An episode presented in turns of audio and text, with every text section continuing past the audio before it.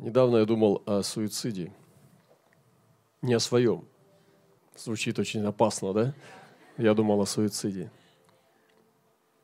Я думал о суициде как о тенденции современного мира. С января по апрель умерло 260 тысяч от суицида. Об этом никто не говорит.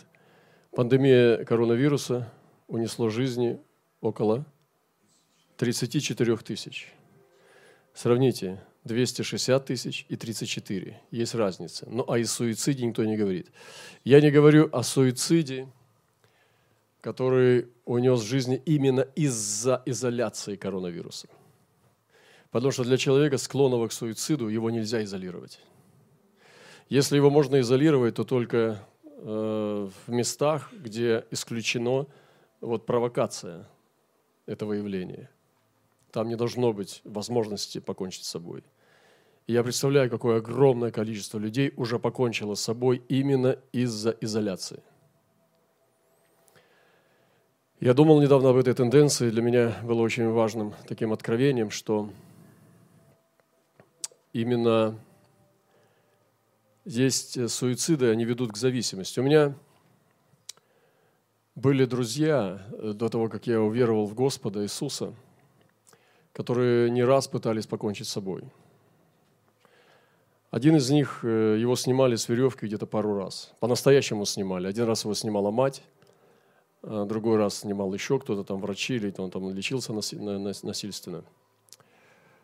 И у него были на шее, я когда однажды пришел к нему в больницу, это была психиатрическая клиника, у него был на шее корсет, потому что не заживала рана, потому что его сняли с петли.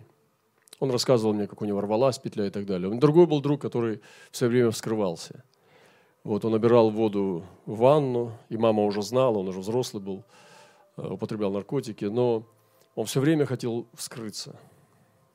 То есть он практически это зависимость.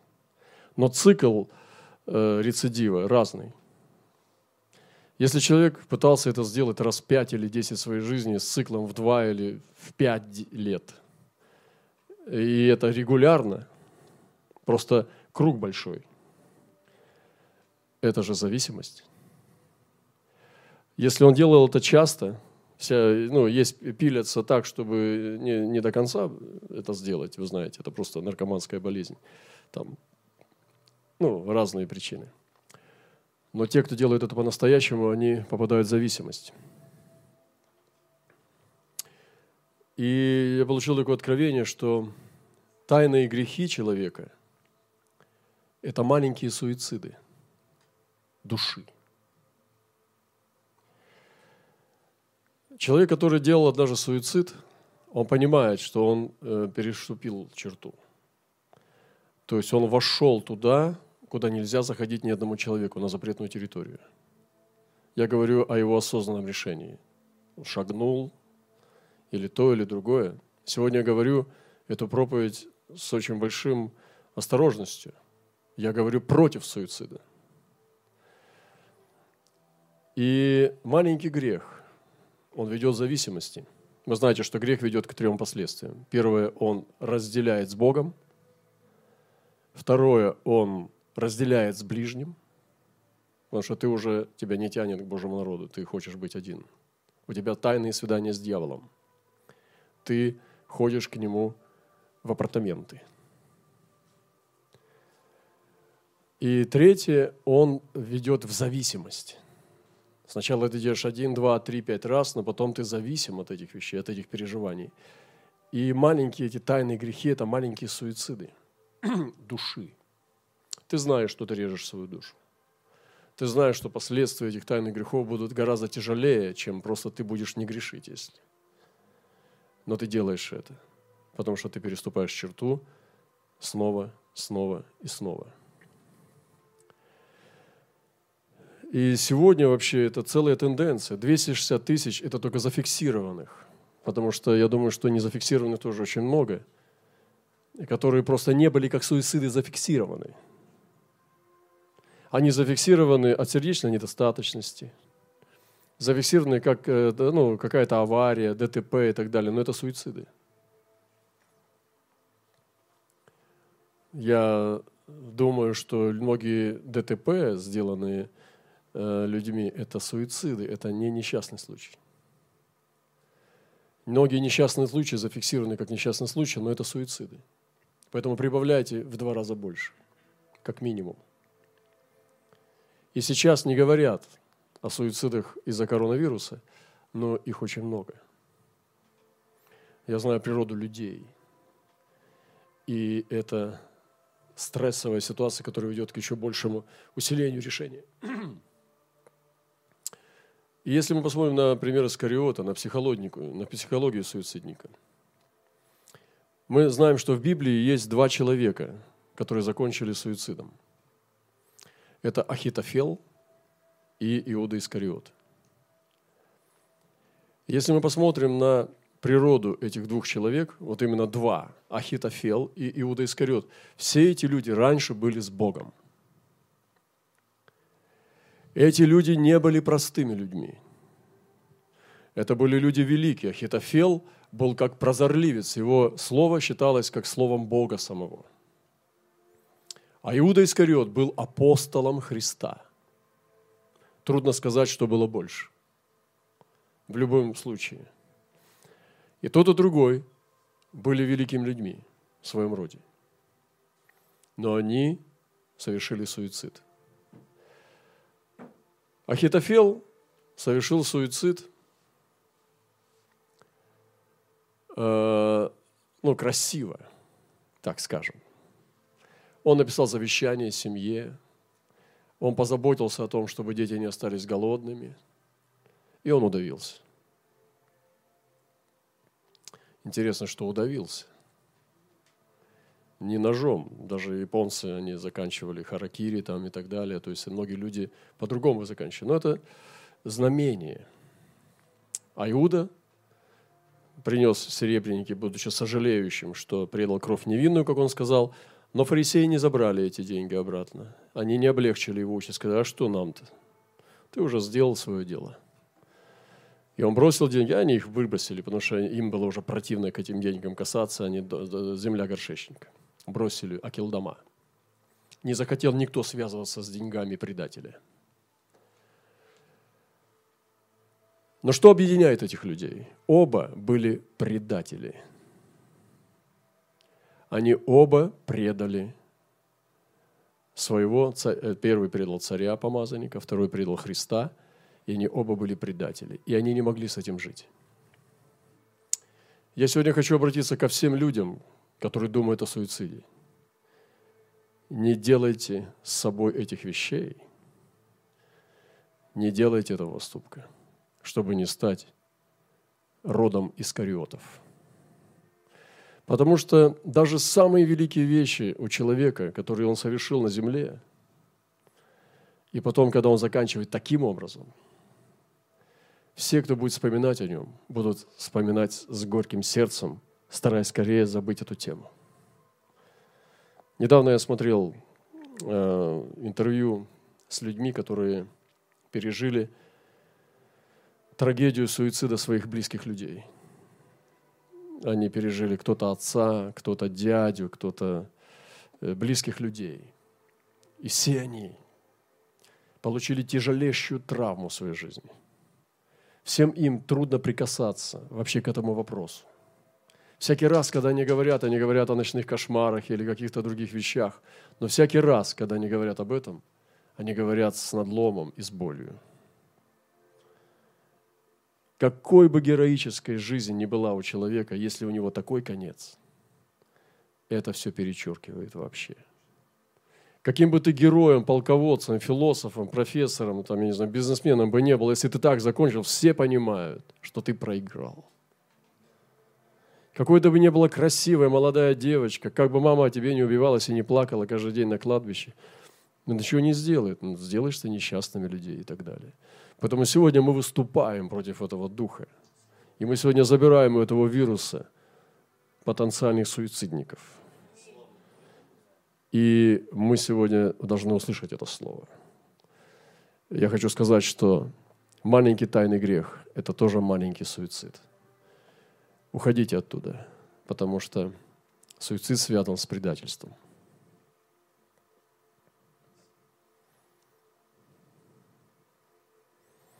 У меня был друг тоже, он фотографировался с петлей на шее. Ну, вы скажете, Брама, что у тебя за друзья? Ну, были такие друзья, да. Он фотографировался, он художник, был музыкант, художник. И он фотографировался, привязывался так вот и фотографировался. А потом, когда вернулась жена повела в садик девочку, у них дочка была. Она вернулась, и он висел на косяке. То есть она могла умудриться. У нас была одна сестра, тоже известная в другой церкви. Я помню, она знала все псалмы наизусть из этой книжки. Когда мы иногда звонили и говорили, сестра, как вот этот псалом поется? Она сразу напевала нам на память. Но она стала говорить вещи. Она говорила, вот и то, и то. Стала стареть и стала говорить, я покончу с собой, если вы так. Она манипулировать стала с этим. И стала чаще говорить. Я говорю, мама, перестань так говорить. Ты что, ты же верующий. И в конечном итоге они пришли, и она сидя смогла повеситься. То есть привязала веревку к кровати и сидя умудрилась при этих всех конвульсиях. И все это какую надо было иметь решимость и мотивацию, чтобы сидя суметь повеситься. Вот. Это серьезные вещи. Поэтому мы выходим из цикла членовредительства души. Есть выход перейти к Иисусу и освободиться от демонического влияния и участия в предательстве. Это предать жизнь. Предать Господа жизни. Это предать того, кто дал тебе жизнь. Ты еще живой, мы еще здесь, значит, мы не проиграли. У меня есть дыхание в ноздрях, у меня есть здравый разум, у меня есть язык, я могу говорить, у меня есть сердце и душа. Значит, все шансы в моих руках. Зачем я буду бежать? Не слушайте дьявола. Живите. И живите вечно, и наслаждайтесь Иисусом Христом. И поэтому сегодня мы продолжаем здесь жизнь и хотим молиться, чтобы разрушить это влияние Духа Искариота и Ахитофела на людей, которые в этот период тяжелый и непростой коронавируса думают о суициде. Живите во имя Иисуса Христа и не предавайте Господина жизни. Аминь. Помните одно место, и старались схватить его, но побоялись народа, и вы поняли, что они, сказал притчу, оставив его, отошли. Посылают к нему некоторых из фарисеев и иродиан, чтобы ловить его в слове. Он же, придя, говорят ему, «Учитель, мы знаем, что ты справедлив, не заботишься об угождении кому-либо, не смотришь ни на какое лицо, но истинно пути Божий учишь. Позволительно подать кесарю или нет, давать ли нам или не давать?» Но он, зная их лицемерие, сказал им, «Что искушаете меня? Принесите мне динарий, чтобы мне видеть его». Интересно, какой бы он сегодня валюту попросил? Вы знаете?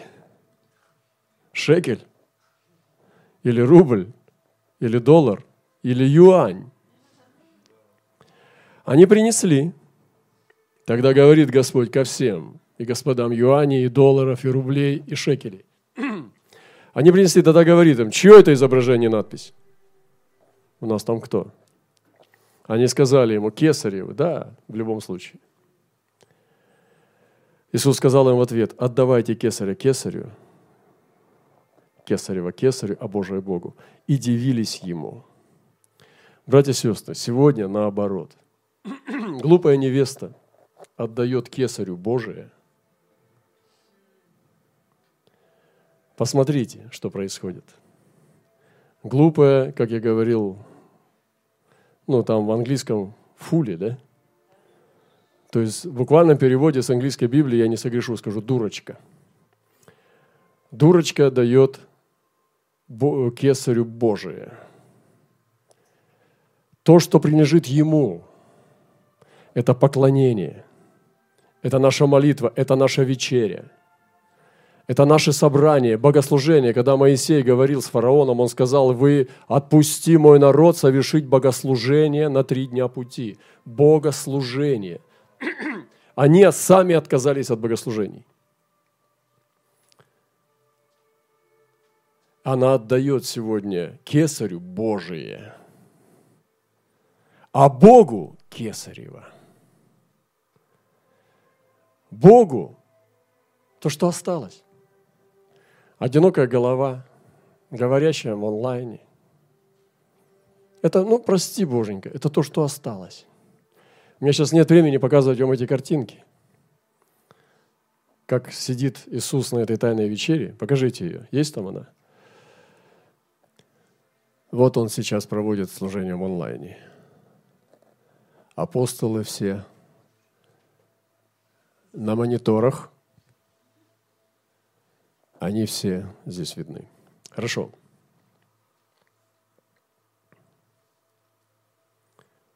Пусть будет.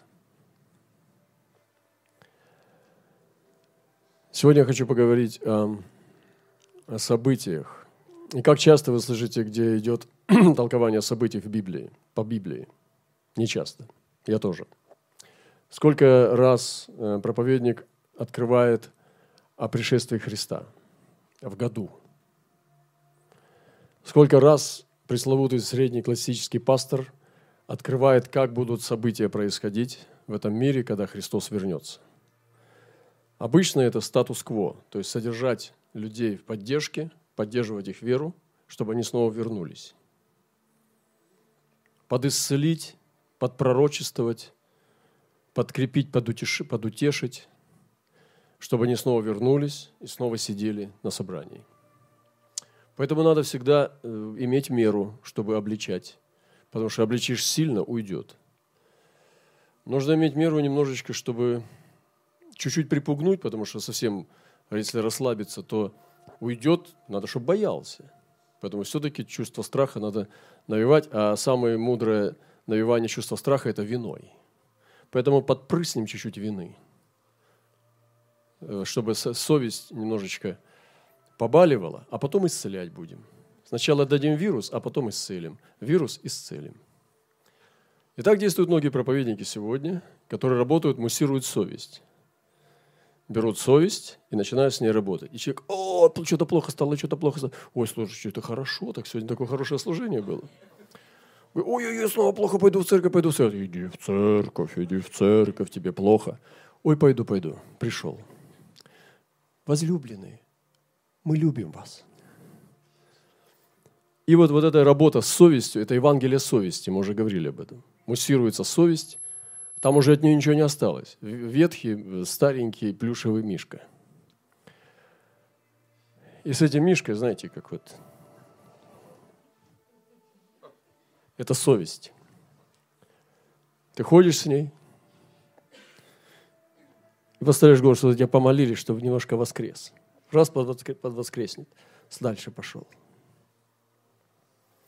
Сестра бегала почку исцелять. Я говорю: ты же вчера только падала. Там в одной церкви мы были. Она говорит: у меня сегодня уже печень. А, ну хорошо. И вот сегодня мы говорим, что Евангелие совести должно, мы уходим. Меня мало интересует моя совесть. Она, конечно, важна. Вы знаете, в Библии написано, что нам надо сохранять добрую совесть. Но для меня важен Иисус, а не моя совесть. Я сегодня под водопадом Его крови. Моя совесть немощна, мои эмоции лживы. Я могу чувствовать себя плохо и хорошо. У меня может быть сейчас подъем настроения, а могут быть упадок настроения. Тогда бывает всем плохо, и вы знаете, кто меня знает ближе. Это не секрет. И наше собрание почему сильнее становится? Потому что мы ближе друг к другу, мы такие, какие мы есть. Вот. Но мы под этим фонтаном крови находимся. Я сегодня хочу просто сказать несколько ступеней, в которые мы с вами заходим, чтобы нас ничего не удивляло. Идет начало болезни. Сейчас время – это начало болезни. Не бойтесь, потому что это еще не болезнь на самом деле. Это только начало. И Писание говорит: когда услышите о войнах, военных слухах, не ужасайтесь, ибо надлежит всему быть. Но это еще не конец. Ибо восстанет народ на народ, царство на царство, будут землетрясения, по местам будут глады и смятение. Смятение. Но это начало болезней. Поэтому те смятения, которые мы видим сегодня, это не болезнь сама. Это только начало.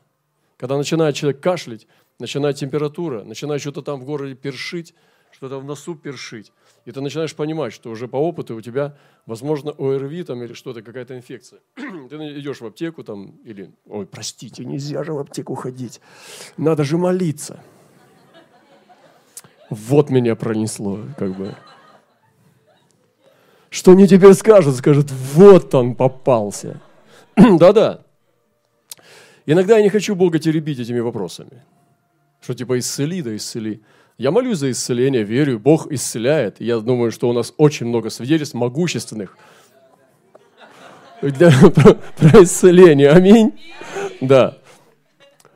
Но я за себя часто не молюсь вообще. Вот как-то забываю. Иду в аптеку, покупаю себе мощных каких-нибудь брамбулкулов, которые прошибают все эти микробы. И знаете, чувствую себя лучше.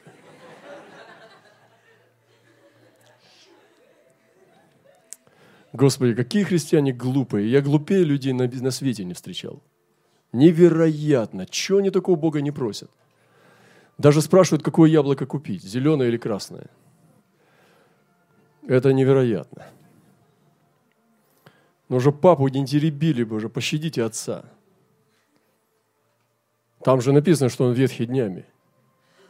Но перестаньте, ребята, мучить Бога своими сумасшедшими сбреднями. Да, итак, таблетки купили, съели, выпили, заплатили деньги и чувствуем себя лучше. Дальше. Это начало болезней. Кстати, спросите самого мощного исцелителя, он тоже подъедает таблетки, только в тайне. Ему приходится врать. Вряд ли есть какой-нибудь могущественный целитель, который не говорит о том, что он ест таблетки, который не ест таблетки. Тьфу. Да, это начало болезни, братья и сестры. Дальше следуем. Не обязательно будет так же в психологическом порядке. Одно иногда пересекается через другое, другое обгоняет, потом снова отстает. Но все это идет одним фронтом. Мир и безопасность. «О временах же и сроках нет нужды писать к вам, братья, ибо сами достоверно знаете, что день Господень так придет, как тать ночью. Ибо когда будут говорить мир и безопасность, тогда внезапно постигнет их пагуба, подобно как муга родами постигает имеющего чреве и не избегнет».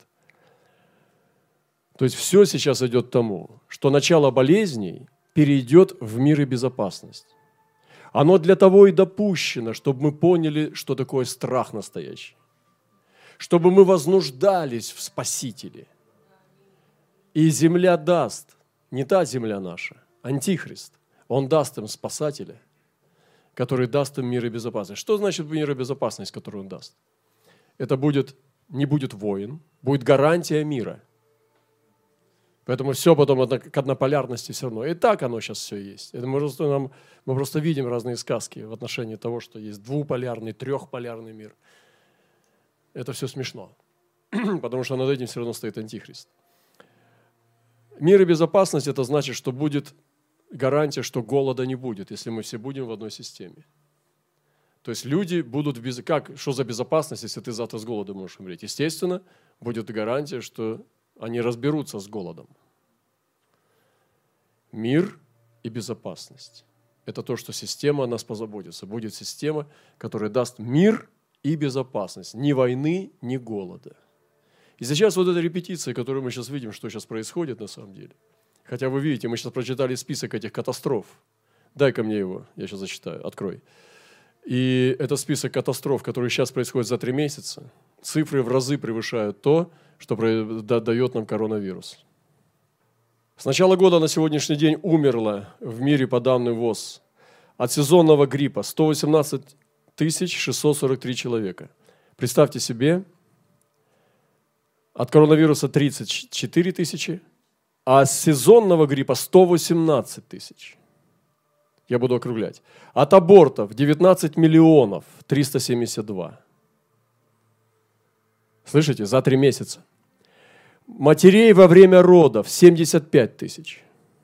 От СПИДа 410 тысяч. От рака 2 миллиона.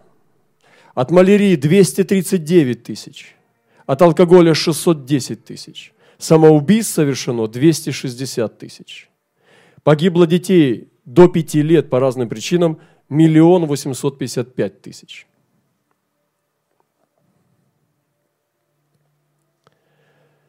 Поэтому, конечно, на мир сейчас беснуется, ему нужно мир и безопасность. Они пойдут за кем угодно, за любым богом, лишь бы он дал им мир и безопасность. И сейчас к этому идет. Нас надо хорошо запугать, чтобы мы хорошо вознуждались. Следующая ступень – это время отступления. И этот мир и безопасность будет даваться дорогой ценой. И Писание говорит, придет Антихрист, он сделает то, что всем малым и великим, богатым и нищим, свободным и рабам положено будет начертание на правую руку их и на чело их, и что никому нельзя будет ни покупать, ни продавать, кроме того, кто имеет это начертание, или имя зверя, или число имени его. Здесь мудрость. Кто имеет ум, то сочти число зверя, ибо это число человеческое, число его 666. Вы знаете, что сейчас уже во многих местах невозможно купить ничего, если ты не отмечен. Уже многие не видят живых денег, только через электронные. И практически это, не ново ни для кого.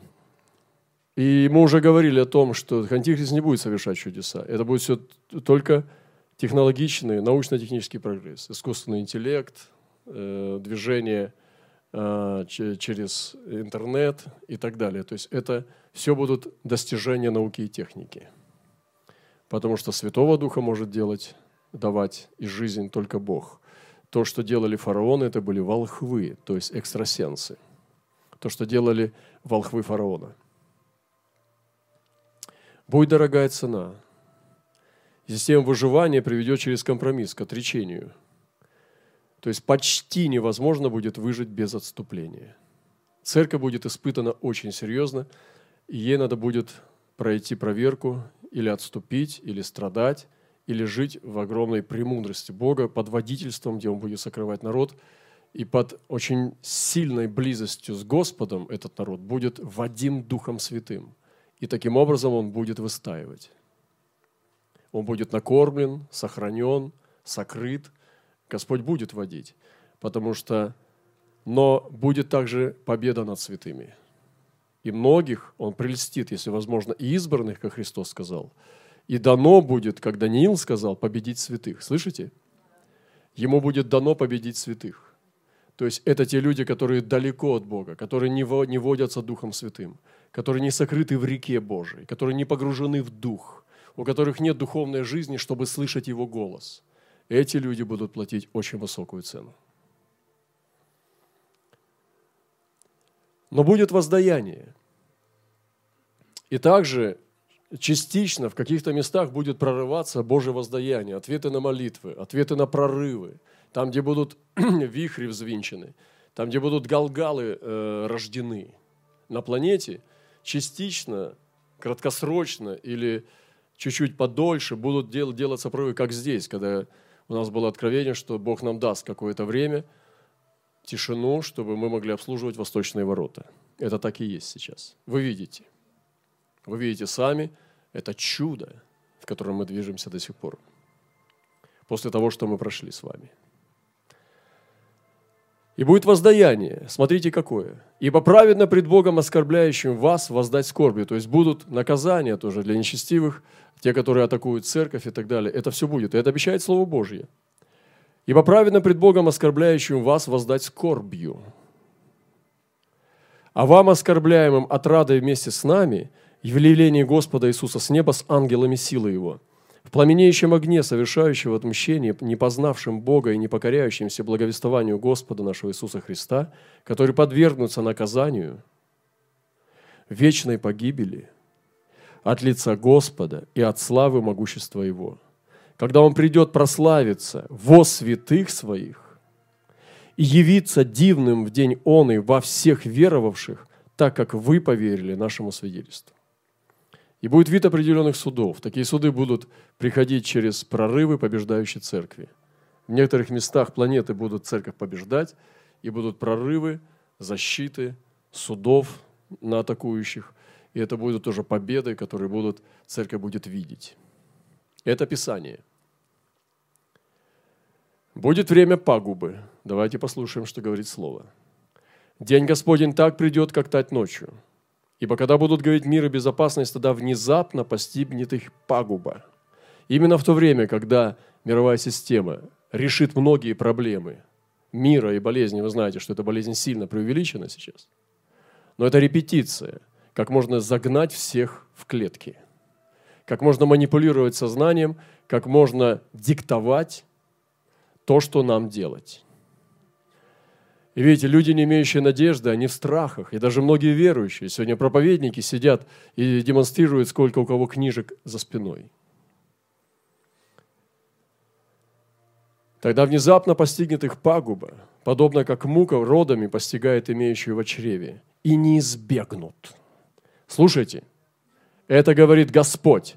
Они не избегнут. Не суетитесь. Все будет так, как Бог написал. А лучше заботьтесь о том, чтобы сблизиться с Ним в это время. Ибо тайна беззакония уже в действии, только не совершится до тех пор, пока не будет взята среды, удерживающей теперь. И тогда откроется беззаконие, которого Господь Иисус убьет духом уст своих и истребит явление пришествия своего. Того, которого пришествие по действию сатаны будет со всякой силой и знамениями, чудесами ложными, со всяким неправедным обольщением, погибающих за то, что они не приняли любви истины для своего спасения. То есть будет пагуба, и мир будет судим за свои грехи. Гонение и отступление. Тогда будут предавать вас на мучение и убивать вас. И вы будете ненавидимы всеми народами за имя Мое. И тогда соблазнятся многие, и друг друга предавать будут, и возненавидят друг друга.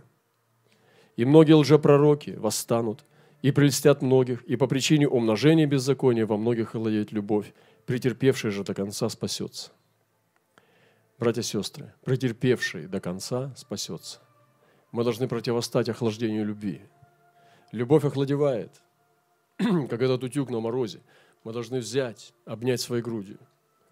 Мы должны взять все, что охладевает, и согреть это. И вы понимаете, мантия Филадельфии должна быть очень сильная. И коротко будет одеяло, чтобы согреться. Мы должны греть друг друга в церкви. И что происходит, если мы бросим собираться, если мы бросим совершать вечерю вместе, если мы перестанем Ему петь, Ему молиться, мы охладеем в любви. Это задача сатаны, чтобы мы с вами охладели. Поэтому надо рисковать. И надо претерпевать до конца, чтобы спастись. Будут гонения, и будет великое, тотальное отступление церкви. И мы с вами должны пройти через это. Мы подходим к концу. Восхищение церкви. И мы говорим, что эти пласты двигаются какие-то вместе, какие-то опережают, какие-то отстают, потом снова выстраиваются и так далее. Это идет единым фронтом. Поэтому мы здесь не будем спорить с теологами, которые на калькуляторе пророчествуют. Мы не считаем, что такие пророки являются пророками. Калькулятор тебе не поможет. Ты должен пророчествовать от него. «Ибо сие говорил вам словом Господним, что мы, живущие, оставшиеся до пришествия Господня, не предупредим умерших». Откуда ты знаешь? Может быть, кто-нибудь из молодежи. Вы разве не чувствуете, что сейчас здесь происходит? Ты скажешь, это всегда. Нет, апостолы так жили. Они жили как последний день. Он говорил так: нам же, последним посланникам. Апостол Павел говорил про себя. И он не ошибался. Он действительно носил мантию последнего посланника. И я ношу мантию последнего посланника.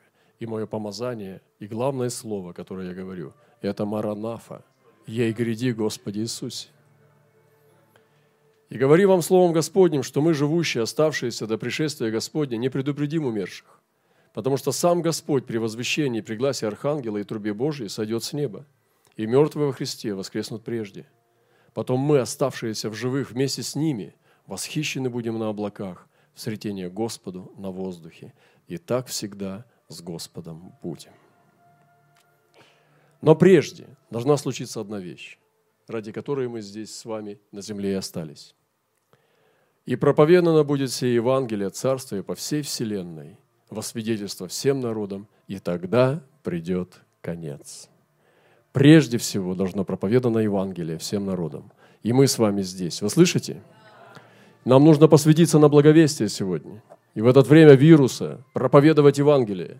Кто людям объяснит это? Сидит проповедник и говорит: братья, сестры и друзья, сидите дома. Уповайте на Бога. Сидите дома. Молитесь. Читайте Библию. Сидите дома. А кто объяснит, что происходит?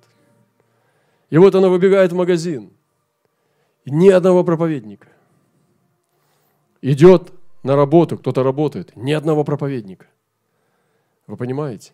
И проповедано будет Евангелие всем народам. И тогда придет конец. Прежде чем не будет оно проповедано всем народам, Господь не придет. Поэтому в какой-то степени в наших руках сегодня пришествие Христа тоже. Мы сегодня хотим поспешествовать. Мы хотим поспешествовать, чтобы Он шел. Я иду проповедовать и зову Его, чтобы Иисус вернулся. Слава нашему Господу! И время сегодня, когда земля должна помочь жене. Наша земля, с которой мы стоим перед Богом земли. Помните, две маслины стояли перед Богом земли именно, потому что они рассказывали, что происходит на этой планете. Наша земля, она поможет нам. Наша земля, мы с вами, она поможет жене. Наши руки, наша душа, наш разум, наше сердце, наша земля. Эта земля, она поможет жене. Все надо посвятить Ему, чтобы земля помогла жене. Всего себя крепостью, разумом, разумением, душою, сердцем, всем, всей землей надо возлюбить Его и ближнего своего, как самого себя. Бог благословит нас. Слава! Ей гряди, Господи Иисусе! И когда увидите это сбывающимся, сейчас мы прошли через ступени, не удивляйтесь. Отступничество, мир и, начало болезни, смятения, потом придет мир и безопасность. А мы уже знаем это. Иисус уже об этом говорил. Мы не пророчествовали о новой машине и о новой квартире. Мы говорили о том, что когда ты будешь ее терять, не смущайся, потому что у тебя новое имя, и у тебя сокровище на небесах. Не держись за эту землю, ты сильно привязан к ней. Слишком много неправильных молитв было произнесено. Покайся и начни двигаться в помазании Маранафы. Начни сам ходить с Ним в близости, чтобы слышать Его голос.